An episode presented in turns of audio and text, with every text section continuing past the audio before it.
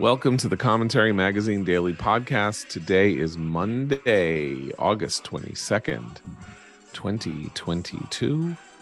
I am John Podhoretz, the editor of Commentary Magazine. With me, as always, executive editor Abe Greenwald in California. Hi, Abe. Hi, John. Senior writer, excuse me, no longer senior writer. I'm sorry, media commentary columnist and uh, senior fellow, research fellow, senior fellow Senior at the American fellow. Enterprise Institute. as Christine- of September. Yes, as of. September, senior yeah, in incoming senior fellow at the American Enterprise Institute, Christine Rosen. Hi, Christine. Hi, John. And associate editor Noah Rothman. Hi, Noah. Hi, John.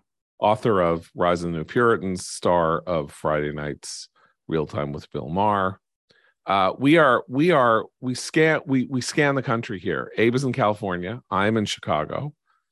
Christine is in Washington. Noah is in New Jersey. So we now we have the pulse of the country right below our fingertips, and everything we say now has national significance and is been firmly established by deep reporting on the ground reporting. Noah is in Los Angeles. Abe's uh, further south. Uh, Christine, of course, right there in the nation's capital. And I'm in the heartland. I was in Chicago. I went to Milwaukee for a night. So I've not only have I been in Chicago, but I've been in the crucial bellwether state of Wisconsin. And I can tell you right now that only time will tell whether Ron Johnson or Mandela Barnes will end up as the senator from Wisconsin. Wise That's words. the kind that's the kind of detailed shoe leather reporting that you're getting today from the commentary magazine podcast. Um, I, I want to talk about some misconceptions here. Um, there's an nbc news poll out uh, yesterday i guess or maybe this morning i don't know at some point in the last 24 hours. And um, liberals are getting very excited because according to the, this poll's data the number one concern facing Americans is now, quote, threats to democracy, unquote, at 21%. And so apparently people think this is really good news for Democrats because, of course, they talk about Trump and the Republicans being threats to democracy and all the election deniers being winning their primaries and getting elected and threats to democracy. And um, I think they're bonkers because the threats to democracy line is now a bipartisan concern. And the raid, warrant search, whatever you want to call, of Mar a Lago uh, is being characterized by Republicans all over the country as an example of the liberal, democratic, deep state threat to democracy that uh, levers of power are being used by uh, Trump's successor and by the judiciary and by our law enforcement agencies to quell the rightful ruler of Westeros and uh, and and and take him down. So when you see a number like that, you cannot and should not assume that that number means that issues are moving in the in Democrats' favor. There is a elite tinge to the threats to democracy argument from Democrats. That is, election laws are going to be this. It's a theoretical. It's not not theoretical, but it is it is a process problem that is being presented by the Democrats in terms of the threat to democracy. That the process is going to be interrupted and destroyed and ruined. But among populist Republicans, the idea here is that the powerful are trying to use their power to lever them against the less powerful who have this tribune in Trump, and that therefore the threat to democracy isn't procedural, it is raw use of illegitimate government power. And uh, one appeals more to elites, one appeals more to sort of, you know, the hoi polloi or the rank and file or, you know, ordinary people or high school educated, whatever you want to call them. And these are, mm-hmm. once again, we are in the realm of the two different courts of public opinion. And I don't think this is good news. I mean, it's not bad news for Democrats. I don't think it's the good news for Democrats. Does anybody want to? This is kind of frustrating. So I'm, I'm reading the the poll itself, the breakdown.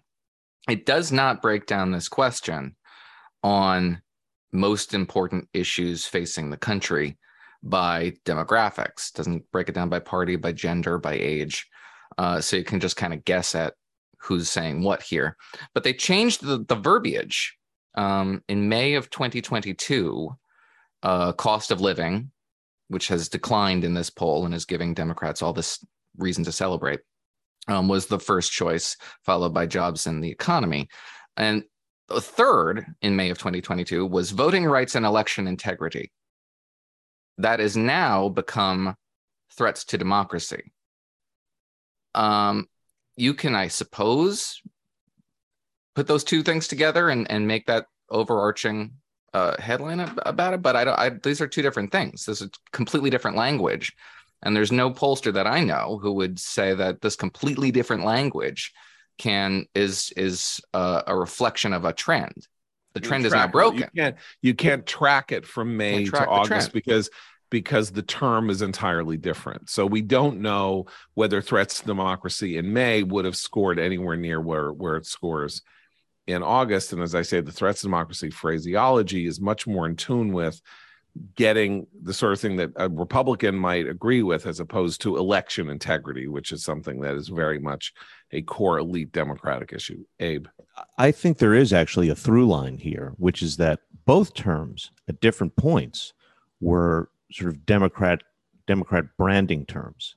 Um, they were talking about voting rights and election integrity at one point, and then they were talking about threats to democracy at another. So, in that sense, it's possible that this is better news for Democrats because they because the the poll is really sort of doing this service um, for Democrats by by by polling by testing out their slogans. Yeah, well, what happened right? to Bill McInturff because, here, though? I mean, this is his whole job. What's that? Yeah, Bill, Bill, Bill McInturff, McInturff is a pollster, is the Republican pollster. Well, this is a bipartisan poll, right? Is, is this only McInturff? No, no. Okay, it's, so it's, it's Jeff Horowitz Hart. Hart. Yeah. Okay, so Hart and McInturff. So they do this. They have these two pollsters, a Democratic aligned pollster and a Republican aligned pollster who do this poll together. But I think an important point you're making here, I think you may be putting the horse before the cart or something like that, because Democrats stopped talking about voting rights and election integrity and started talking about threats to democracy about six weeks ago, which suggests that they poll tested these terms and discovered that voting rights and electoral integrity were not jazzing the ears of the American people, but that threats to democracy, if you sat around with focus groups or you did tests of messages, that that was ringing a, a better bell. But see, th- this is where I, I really think the Democrats are, are walking a risky line in terms of strategy. They constantly get themselves into their own form of like a hyperbole arms race with these sorts of terms, right? Remember ultra MAGA? That was also one of those internally pulled ideas that, oh, people are going to love it if we start talking about ultra MAGA.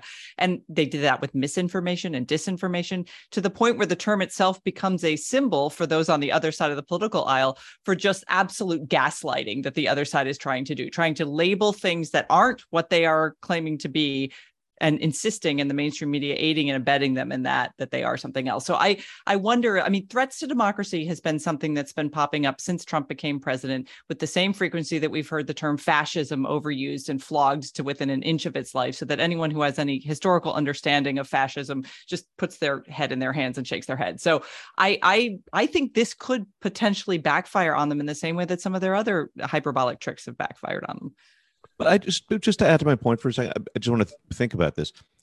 Do Republicans uh, and right wingers who are have their concerns about about our system, do they say threats to democracy or do they say deep state regime, rigged ele- regime, rigged elections, socialism? Well, they don't. But I'm I'm just saying, if you said to people, if you said to a, a, very Trumpy Republican? Is there a threat to our democracy? They might very well say yes. There's a threat to our democracy. It's the deep state. It's the F- misuse of the FBI. It's going after your political opponents with the legal system.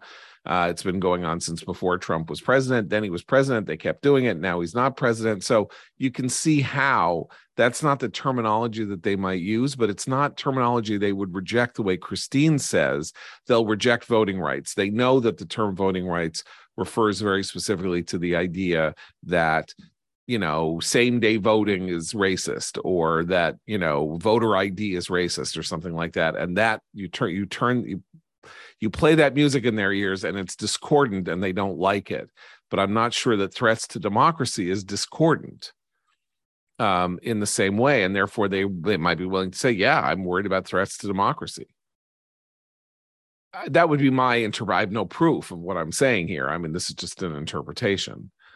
Um, but I'm I no I, I I can't really look through this now as we're talking. So what I did see, but I want to ask you because you you said in May it was cost of living and jobs and then threats and then uh, voter integrity and all that, right? So, but in this poll, if you add up cost of living and jobs and the economy in general, the most concerned number added together is 31%, whereas the threats to democracy is 24. Do you see what that number would have been in May if you added. So that yeah, just I'll, I'll break down the numbers as I'm looking yeah. at them right now. Threats to democracy, first choice, 21%. Combined choice, 29%. So first and second choices. Followed by this is this poll this month. Followed by cost of living at 16% for a first choice, also 29% for a second choice. Jobs in the economy, 14% first choice. Combined choice, 28%. Followed okay. by a whole series of other issues. That okay. was that's this month. So to uh, me, in May, okay. yeah. just to establish the trend, May of 2022, cost of living was 22%, as opposed to today, 16%, 36% for a combined choice. So it was a much, much broader uh, re- resonance, followed by jobs in the economy in, in May at 18%, and uh, followed thereon by voting rights and election integrity at 12%. So there has been a movement, especially so when you change the language around this thing there's some movement, but but I still say that jobs, cost of living, and the economy are actually the same thing. Now, cost of living basically measures inflation. Period. So, in other words, inflation as as the only as the as this sort of like galloping runaway concern was higher in May than it is now, right? You said sixteen percent or at, at number one cost of living. Cost of living 22% in May, 16% presently. Right. For right. the first okay. choice, very first thing that's on voters' minds is the chief issue facing the country. Right.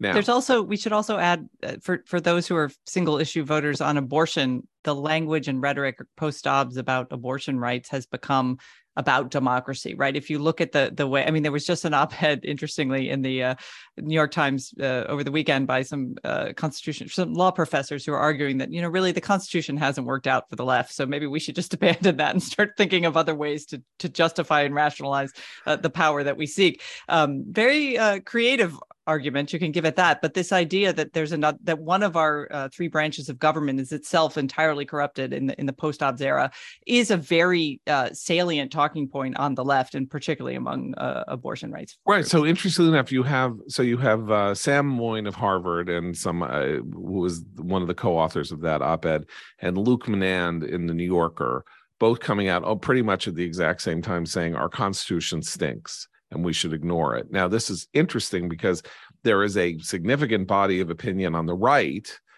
that has basically been saying the same thing, right? That's the kind of Adrian Vermeule, like the Constitution is, you know, morally silent and shouldn't be morally silent.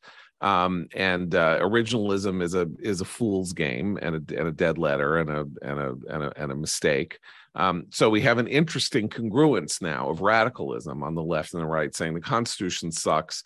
What matters is power. We know it's good, we know it's bad, and we should be using the levers of populist power to uh, change the way we deal with issues and to change the structure of things. We shouldn't be governed by this ancient document that, in each of the eyes of these two, two camps doesn't speak properly to the moral realities of the present. Um, that's another reason to think that we are in this bizarrely revolutionary moment. There's very much this. I know I constantly harp on this, but there are great great similarities here in the questioning of the value of the American experiment to the late 60s and early 70s, where stuff like this was happening on both sides and where the rise of ideas like originalism you know where you know we really should ba- be basing ourselves in the in what it was that the constitution actually intended the structure and approach of our laws and our institutions to be that was kind of a, an effort to step away from these radicalisms most of which were on the left then and very not not that much on the right but but a lot of this was all sort of subsumed in the right a kind of small is beautiful uh, you know, we need to be radically Jeffersonian on the one hand, and then also, why do we have all these mediating institutions like states and the electoral college and stuff like that? That hampers the ability for us to get do good things for people everywhere at the same time, and so we should be destroying all of that. That was all only on one side of the ideological ledger. Now it's kind of on both sides of the ideological ledger, and there isn't that much moderating them but it is interesting that this should have happened should have arisen at the same moment and then you have these conversations about threats to democracy all of which are redolent of this right because the idea is that the ultimate threat to democracy if you're a liberal now really is the existence of the electoral college and the structure of the senate right they say this is really unfair first of all no one we don't directly elect a president if we did four of the last five presidents would be would have been democratic and secondly, um, what's this with the states and the Senate? And the fact that, you know, Wyoming has the same number of senators as California. That's not right. That's not democratic. That's a million people versus 38 million people. No fair. Like they we're not equally represented.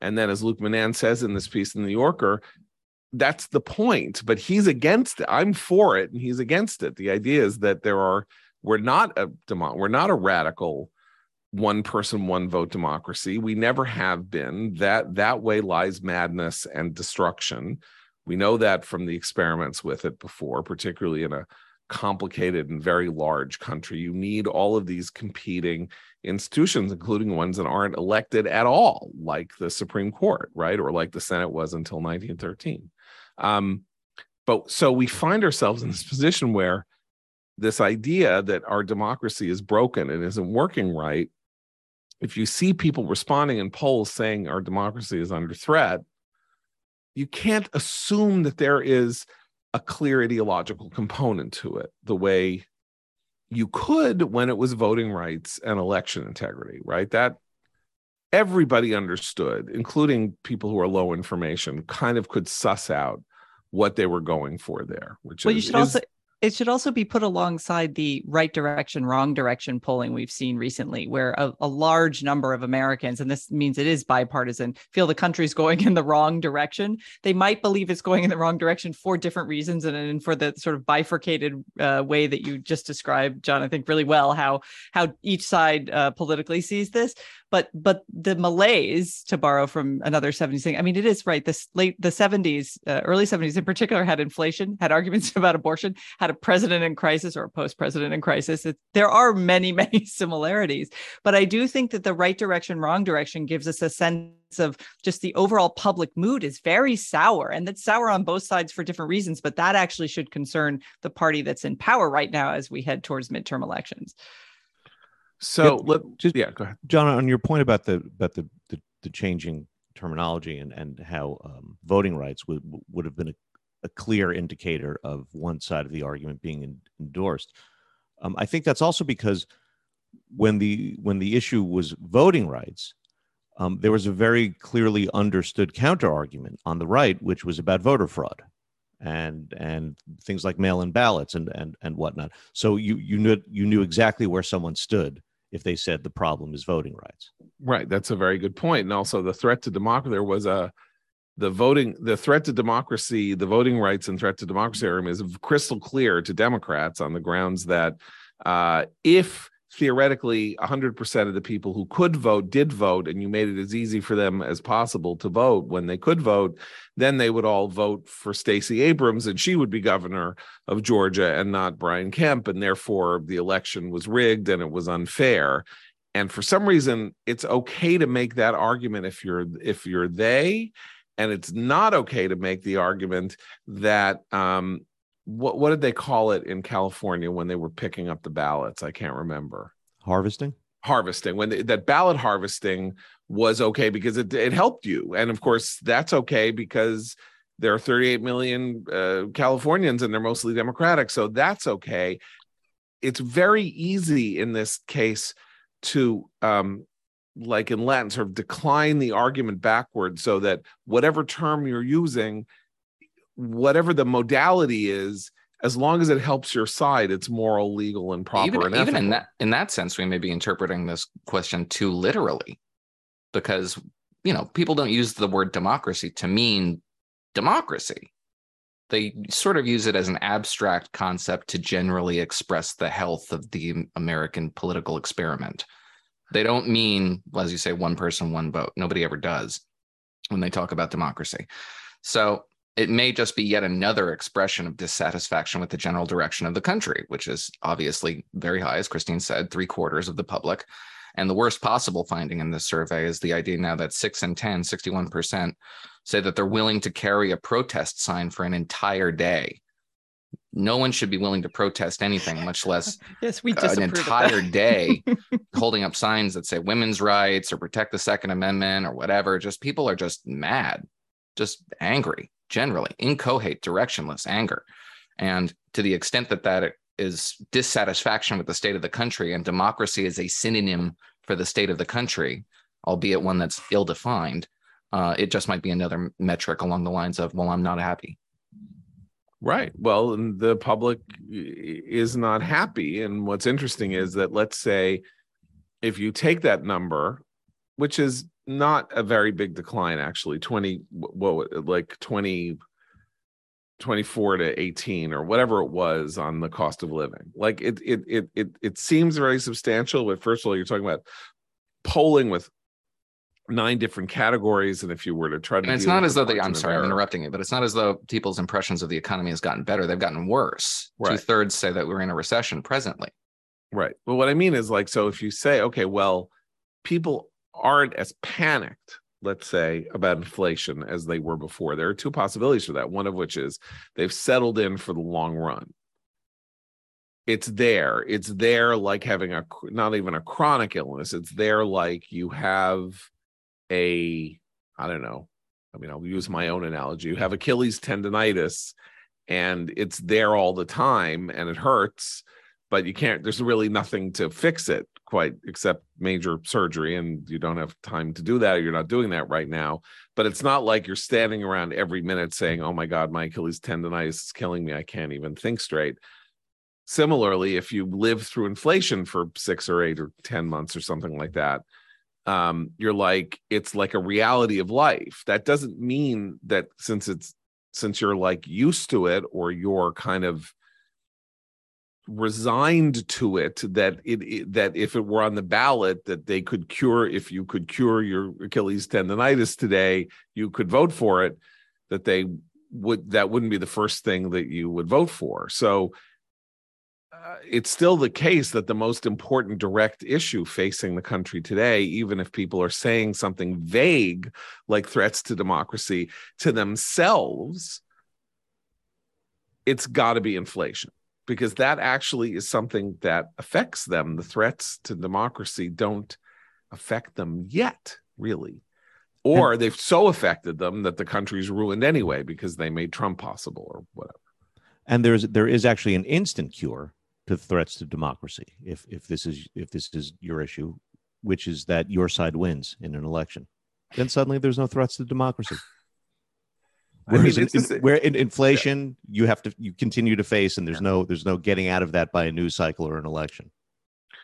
Look, it's very simple. There was this two. There's been this two weeks or two and a half weeks of uh, Democratic glee at the Senate polling numbers in the you know in the in the states with the bad candidates going their way, and some other things, including you know the fact that um, inflation was flat uh, in the month of uh, June, uh, which isn't to say that it went away. That it was exactly the same. It didn't grow from May to June, and therefore Biden said it was zero, um, which was pretty striking since inflation is still running at eight and a half percent annually. Um, but there was this kind of glee moment, and now we have we have the average of averages, the poll average, still has Republicans up by a point in the generic. That is, if you were to vote Republican or Democrat, would you vote Republican or Democratic today if the election were held today? And um, that is exactly the same number as in 2014 uh, when Republicans won 16 seats in the House and nine Senate seats. Now, it was six points in Republican favor in 2010. But remember, Republicans won this wave House election, 63 seats, but only won seven Senate seats and did not take the entirety, didn't take the Senate back because of bad candidate quality, right? We had the famous bad candidates in in Missouri and uh, and uh, Arizona. Um, I keep getting which states or what Delaware. Was Delaware 12 or 10? Which Christina yeah, Donald 10. 12. 10. okay. yeah, anyway, so so so you Mike Castle would have won that seat. Right. You could say the wave in the Senate was halted because because there are candidates that were so lousy that they could not they they could not take advantage of the wave and that's really the democrats hope now for november is that i think they had they've had this moment of thinking that issues were turning toward them but it's really not issues it is whether or not candidates will remain so unpalatable. it's trump the last two and a half months have reminded the Republican and reminded everybody in the electorate that Donald Trump is still front and center of the Republican Party, and they don't like it. Well, Republicans don't mind it, but eh, but independents don't like it. Independents by I don't know, was it three fifths don't like it, or even worse? And can I can I just add one more thing into what you said earlier about the inflation point because I think this is important and and political we're all political types and we like to look at the horse race aspect of the midterm elections and and definitely the bad candidates that republicans are putting up are going to harm them as they did uh, in the special election in georgia uh, earlier a couple of years earlier but the inflation stuff and the recession stuff, that talk, eh, the, the way the Democrats and particularly the Biden administration have coped with that. First, the denial that it was happening, then the shifting of blame to everyone but them and their policies, followed by the, oh, it's actually not, we're not going to call it a recession, like ga- the gaslighting stage. They're doing, they're still going to be doing that to people throughout the midterm elections. And I think you're absolutely right, John. People are still, I think it's what one one poll I saw said like 60% of the country still thinks that the Biden administration is not handling the economy that well. That's better than it was a few months earlier, but that's still a terrible number. And they are not happy with how things going. Most people think it's going to get worse before it gets better. And the party in charge of that, the party that controls government right now, is the Democrats. And I don't, I know in individual races, some of those Democrats are speaking to those issues to their constituents. But the overall messaging that the Biden administration in particular is doing is not helping those candidates. In some in some ways, I think it's undermining their attempts to actually connect to voters on those kitchen table issues. So let me let, let me step back for a minute and talk to you about our friend Dan Senor and his podcast Call Me Back, which uh, you know we love and which I talk about quite often. And I mentioned uh, on Friday, and I want to re- uh, commend to you again his just fantastic conversation this week with the non-paray uh, Israeli journalist Matti Friedman, um, uh, who just has amazing range uh, as a writer on culture, a writer on politics, a writer on the depths of cultural issues in politics. His beautiful book, Pumpkinflowers, about his experience of uh, being an Israeli in Lebanon.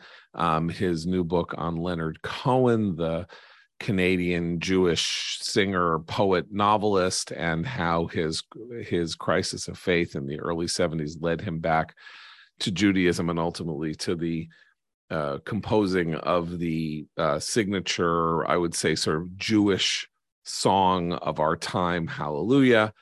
Um, Matti uh, and Dan have this just uh, fantastic conversation about the media and and its inability to get straight how to talk about Israel and the Palestinians in particular, as though Israel and the Palestinians represent a kind of overall problem that that that overshadows every other problem as well as as opposed to one difficulty in in the middle of a whole series of relational questions between Israelis and Jews and Arabs and Arab states.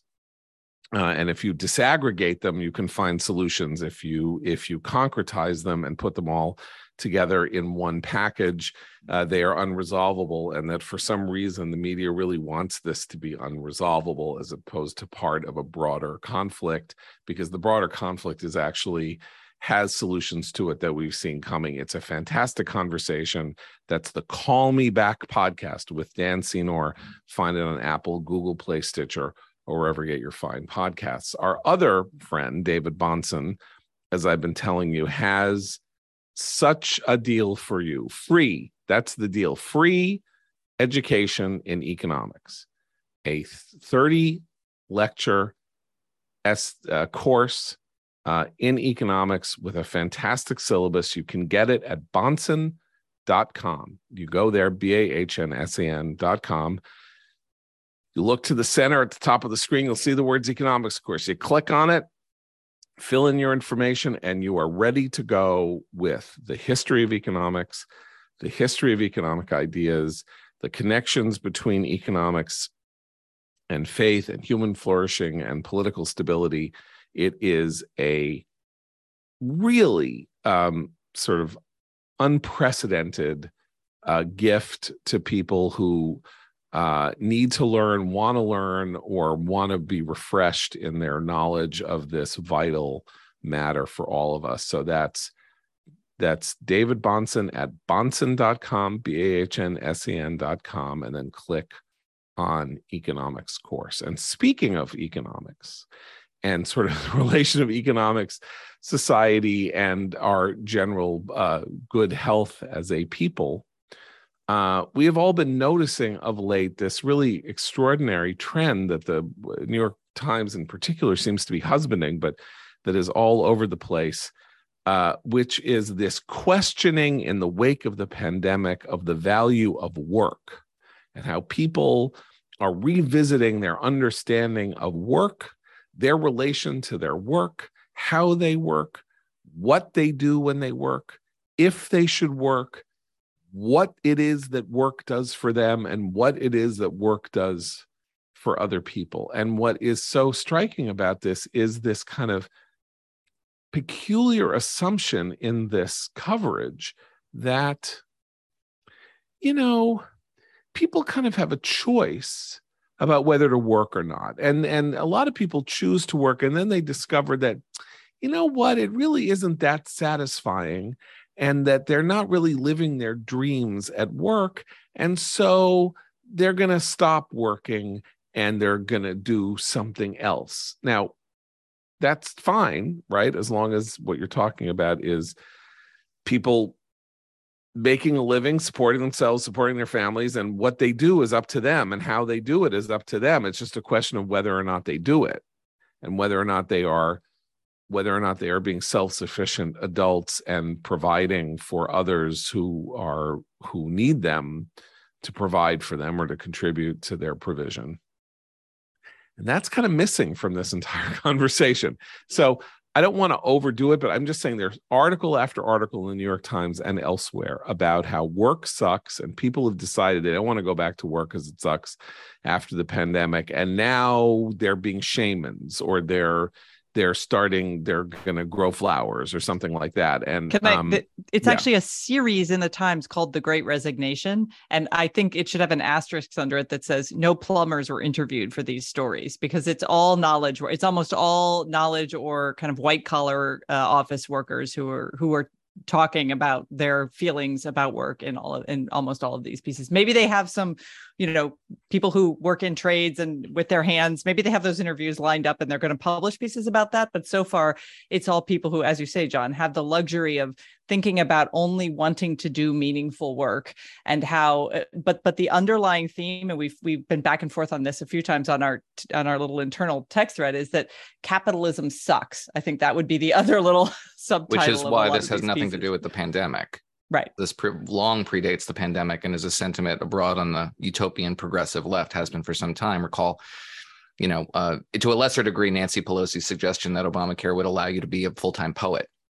Uh, and Alexandria Ocasio Cortez's fa- fabulously disastrous FAQ around the initial introduction of the Green New Deal, uh, in which uh, she talked about how the United States should quote uh, commit to quote guaranteeing a job to all people of the United States and promise occupations for those who are quote unwilling to work, because you should have the the liberty to be unwilling to labor as long as you have a guaranteed occupation and a guaranteed minimum income. Why would you?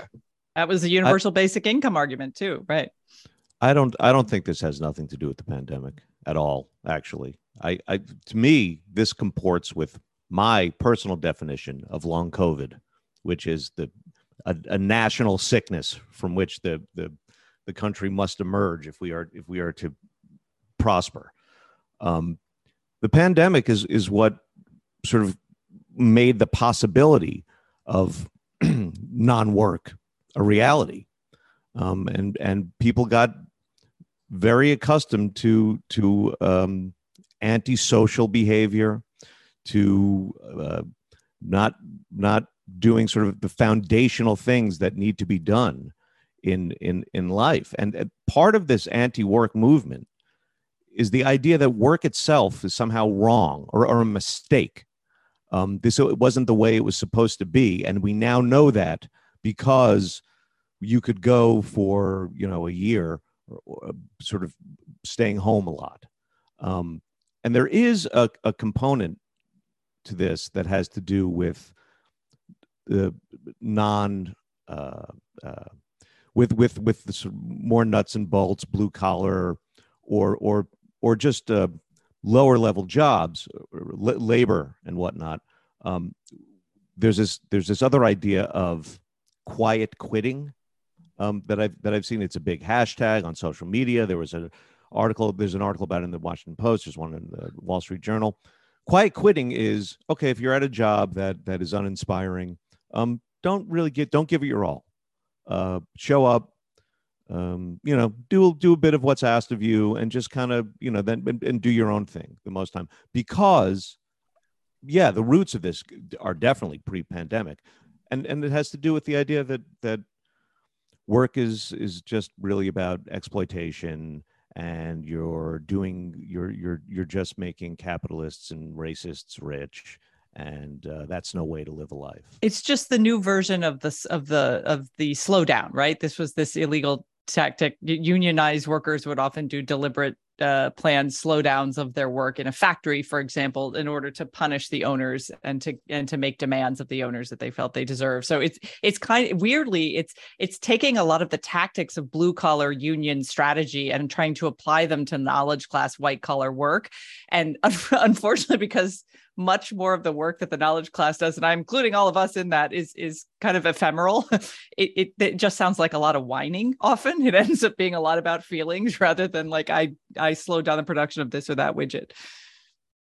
Well, okay, so you know we we can understand that you know the first the sort of real first attacks on on capitalism and the labor of capitalism come in the 19th century with the explosion of the industrial revolution and the real the real you know sort of foundation of capitalism as the modern uh, mover of, of of of economic relations between people and so you know when marx came along with marxist ideas or you read the work of charles dickens or something like that what what you know about 19th century labor was that uh, a lot of it was really, really bad. It was extremely unpleasant. It was physically arduous. It made you sick. If you were a coal miner, you would end up with black lung disease. if you were a physical laborer, you would be injured. There was very little in the way of support eh, for you if something happened to you, and all of that. And this rapid series of transformations that happened and outgalloped and outraced, you know, the ability of society to kind of, you know, start putting brakes on employers demands or on you know the on the relentlessness of the potential of the capitalist machine whatever. Like it just it was just it was all happening too fast and there was too much to go on and too much to happen. And then over time you started getting laws in the 19th century in Britain in particular, you know, the corn laws and the labor laws and child labor laws and all kinds of things that started humanizing this machine. Um, and now what we have, I think, is we're in the 21st century and much of work as we think of it as people like us and certainly people who read the new york times and the great resignation think is not visible would not have been visible or even explicable or understandable to any worker in the course of human history. Work was a physical act for people. They threshed they you know they ground they led they they slaughtered they led cattle they they bartered and traded. They it was their the sweat of their brow made their livings possible. And now it's all in our heads and in our fingers and we sit sedentary as we do it and we have a lot of time to think about what it is that is not fulfilling about what is going on here. But, but, that's why they like that. That's why the overlay of like Marx's theory of the alienation of labor is so appealing to that class. It's like it's not just that work can be dreary and you know I got to do it to make paycheck. You know the, the kind of very commonsensical understanding of work that previous generations took for granted. They're not taking for granted anymore. And I do think Abe's right that some of that's the pandemic, like especially the working from home or slowing down on one's work and not having to have constant oversight uh, by a knowledge class managerial person. Uh, that part of that that sort of feeling of freedom weirdly i think people don't want to give that up. But the idea that their labor is alienating in the sense that in a kind of marxian sense is a conceit. And i think you're absolutely right john. It's not they, they are not alienated from the product of their labor. They just don't like their jobs and they don't like the structure of a nine to five workforce. That can be changed without making it a kind of globalizing thing about work. I think that there's another big difference between 19th century and and and today um, which is that if you were a laborer in the 19th century, your life outside of work was still pretty brutal. Um, today, your life outside of work can be quite amazing and dazzling um, for a whole range of, of sort of socioeconomic uh, uh, classes. You know, you, you, you have so much at your fingertips. You have every experience uh, available to you. Um, you can order anything at the push of a button. You can do it. So the the contrast between having to to work now and all the the fun quick satisfactions that that exist outside work is, is sort of like too great to to ignore and there's this idea that well why are we still working look look at look at all this amazing all this amazing stuff that gets done when we're not working but i think you also have this um break in the purpose of work. Like or you know so what is it that made the lowliest laborer with the worst job then and now right who did something you would never want to do and had to do things physically you would never want to do? What is it that made his life meaningful? And it was always that he did it within a context of he was doing it for others, not just for himself. Now, for to feed himself, to clothe himself, but also he was supporting his children. He was helping his aged parents. He was helping his wife. He was a you know, nobody, nothing, with nothing to show for it, but had immense personal dignity because at the end of the day and at the end of the week, he could know that there were people who were counting on him who were staying alive and were maybe moving forward and we're going to have a better life you know his children would have a better life than he had and all of that because what he was doing had meaning to them. And we now have this world of people more alone than ever more isolated than ever who do things and then have these moments of saying what am i doing this why am i coding why am i you know, why am I writing this brief in a case? You know, why did I spend three years in law school and I'm now a fourth year associate? I'm writing a brief in a case that will eventually be settled. And everything that I'm doing here 100 hours a week, even if it's for a lot of money, is just going to go down a memory hole. And it's all just a kind of chess move. I'm part of a chess move. It's mm. not meaningful.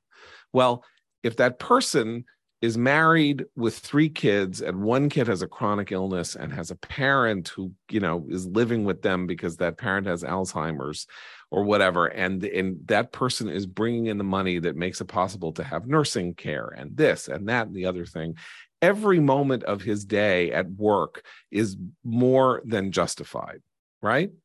More than justified. And so there's just there's less of that. There's just less and particularly for the people who are written about in this um, in this context are all talking about work as though it is the thing that is supposed to ennoble them and give them purpose and meaning. And work except for a very few people really creative people i would say.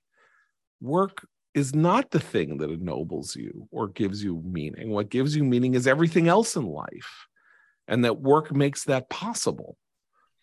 You know it's like mr dick in david copperfield. If you remember there's this character named mr dick who is this clerk this lowly clerk in uriah heep's office and and uh, and uh, david works there too and he's this just total you know peon nothing you know modest little guy doing nothing. And then david goes home with him one day and they get off the train and there mr dick who lives with his mother or something has this magnificent garden. And and he cultivates this crazy garden and this crazy you know he makes topiary figures and this and that. And the whole point is mr dick's life isn't mr dick of the office. But but this is actually uh, I will a far less literary reference, but on um, Parks and Rec, that was Jerry, who was yeah. the, the, idiot at the office who had this really lovely, flourishing family uh, life outside. And married to Christie Brinkley. Married to Christie Brinkley of all people. but I, but that's because I think, I mean, I'm one of those people. I've had a, some sort of job since I was 14 years old, and not a fun, meaningful job like waiting tables, bussing tables, you know, retail. Uh, I've done some desk jobs. I was a Kelly services girl, which does sound like prostitution and is a kind of form of prostitution because you get sent out to offices to fill in for for uh, temp, your temp worker. Um, uh, most of them were not pleasant. Most of them taught me really important lessons about human nature and responsibility at a very young age. Most of the people who write these stories for the New York Times and who many of them who are featured in it don't have ever any experience with that kind of work. A lot of our elite class now, which is turned out of our elite institutions, never does those jobs unless they want to briefly look like they have touched their toe into blue collar life in order to put it on a resume. That's a problem. That's a two cultures problem that is that is growing uh, bigger, I think, by the year and it's something that informs a lot of their understanding for work work for them has to be meaningful there's no career is their identity in a way that it isn't for many people so who created the concept of false consciousness right marx is the exactly. this is a false consciousness about work that we are seeing here and, and it is long covid in some fundamental sense because uh because COVID provided people with the an opportunity. There was this breach, right? It was like, why am I living here? You know, if I can work remote from here, I don't even like living in Syosset, Long Island. Maybe I can go to, you know, that place I like on the beach in in South Carolina and rent an apartment there and I'll just live there. And then I can run on the beach if it's if I can't work in the office. That's all to the good. That's like a that's like a taking that's where you turn lemons into lemonade right? But when the lemonade runs out and then you're back to having to figure out what to do with lemons making lemonade may not be the right thing to do with lemons you know? Maybe there are other things to do with lemons. Speaking of long covid news just came over the wire to us as you already know as you're hearing this that anthony fauci has resigned or will will will leave his office in december to pursue the next phase of his of his life. So um, I believe he has been working uh, for the federal government for 45 years. Um, he is, I believe, the highest paid person in the federal government and uh, has been in control of tens of billions of dollars of research money. This is an enormous cultural change, and not just because he's out. And uh, and uh, so, does do we take any larger meaning from from this, or should we just say, okay, well, he's 81 years old, and it's you know he knows he's going to get 20 million dollars for his memoir and so uh he's uh, going to try to you know do that? No you have any? No i'm generally inclined towards that view. I don't think anything has precipitated this. He held out long enough so that there wouldn't be any uh, general appearance of uh, pressure or exhaustion leading to this decision. So that's going to be the general takeaway. Uh, his legacy is one that's up to us to define not necessarily him, but um, most likely there will be, as you say, this image making uh, campaign that will follow his stepping down from his from his post, and it will be successful among those who want it to be successful, and no one will ever devote the kind of scrutiny to his conduct in the in the COVID period that we will, and that's kind of annoying and sad, but that such is the nature of our our political uh, outlook.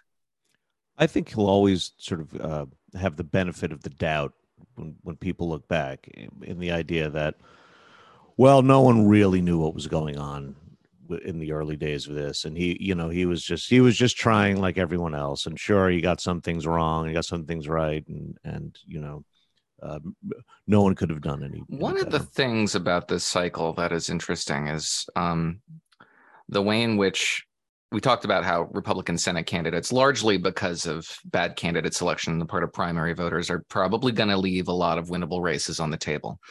But the contrary is true of, of governors. Governors have been outperforming, even despite their um, their some other MAGA tendencies. I'm thinking about Doug Mastriano in Pennsylvania. I'm thinking about Kari Lake in uh, Arizona, who are doing better than the Senate side. And there are probably many explanations for it, and mine is per- perhaps a little too cerebral. But nevertheless, um, when you're thinking about a COVID retrospective and state level initiatives, uh, because this wasn't really a federal issue, it was a state level issue. Um, Republicans may have a little, the excesses to which Republican candidates are prone on the gubernatorial level may not necessarily make them unelectable uh, to their respective constituencies because of the experience, partly the experience in COVID. Um, if it was, for example, abortion rights, which is also a state level issue, you would expect to see Democrats outperforming, and you haven't. Um, so perhaps a bit of a, re- uh, a reckoning on COVID is apparent in voters' preferences for uh, for the executive of their respective states. I I think it's too soon to know what what Anthony Fauci's legacy will be, and the real question will be over time if that legacy starts to seem more ambiguous as the need to defend every single decision during COVID uh, fades over time because things change and investigative reporting becomes what it is and people like we don't know what's going to happen. You know were things oversold? What you know what about the whole masking hypocrisy stuff where first he said don't wear a mask and he said you're killing other people if you wear if you don't wear a mm-hmm. mask and all of that stuff or the or the herd immunity thing. I'm upping the number to 90% well now we're at 90% what does he think? He's not even saying well we've you know we've we've broken the pandemic. It's not it's now it's it's now endemic and not a pandemic and all that. But i think that there is going to be a sense of discomfort at the existence in government of these figures and i would liken him a little bit here now we're really gonna like alarm and outrage people to somebody like Robert Moses. So Robert Moses, the famous power broker of Robert Caro's legendary, properly legendary book about city planning and and the and the costs of um, of of mass government of large scale government action to transform geographical areas. The thing about Moses is he never properly had a real title. His title was kind of weird. He was like head of the this committee of that authority and that and the other thing, but he was by leagues the most powerful person in the most powerful and the richest and most important state of New York, you know, in the first half of the 20th century, and reshaped it completely.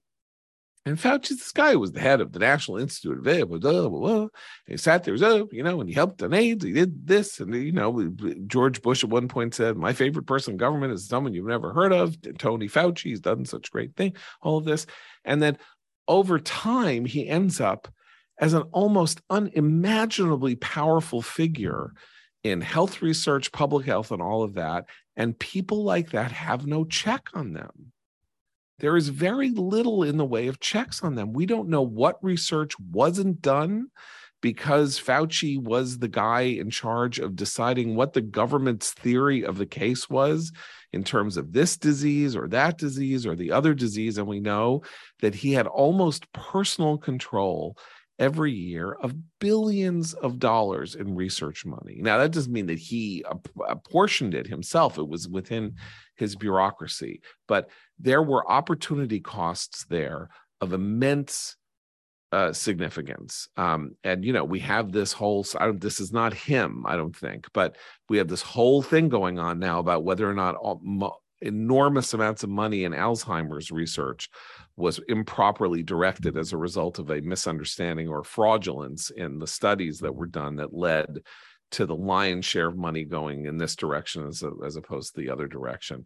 And I suspect that there will be more people will look into this more. And now that he will no longer, that now that the culture war over Fauci and COVID will probably largely be over by the middle of next year, that's when we're going to find out what his legacy is. What did we do the right thing with the money, untold amounts of money that were apportioned and approved for the federal government to hand out to people to try to cure disease and mitigate the effects of disease in the United States over the past 35 years? And we just don't know the answer to that question. But I would say that based on his conduct during COVID, there is very good reason for us to question uh, his dogmatisms and and his and maybe his lack of flexibility in uh, you know immodesty, let's say, his extraordinary immodesty in the way he conducted himself, which suggests that he might have had much the same kind of immodesty in the way that he governed the handing out of that money and dealt with those public health issues. Um, but until then, be prepared to take to have your newspaper and your TV stations provide you with a natural emetic because you're going to be throwing up for months. Saint Fauci has emerged. yeah, Saint Fauci. Saint yes, we're, we're he's basically going to get to read his you know that fantasy you have of oh if I could only just read my obituaries. Well, he's going to be reading his obituaries now for five months, and they're all, you know, almost overwhelmingly going to be positive, except for people that he won't pay any attention to. And so just just just get ready and just make sure that you have a barf bag on hand uh, to deal with that stuff. So, uh, this is the view from America Chicago, California, New Jersey, Washington. We're all here. Everything we've said, God's green earth, we have now spoken for the country for today. We'll be back tomorrow for Abe, Noah, and Christine. I'm John Podhoretz. Keep the candle burning.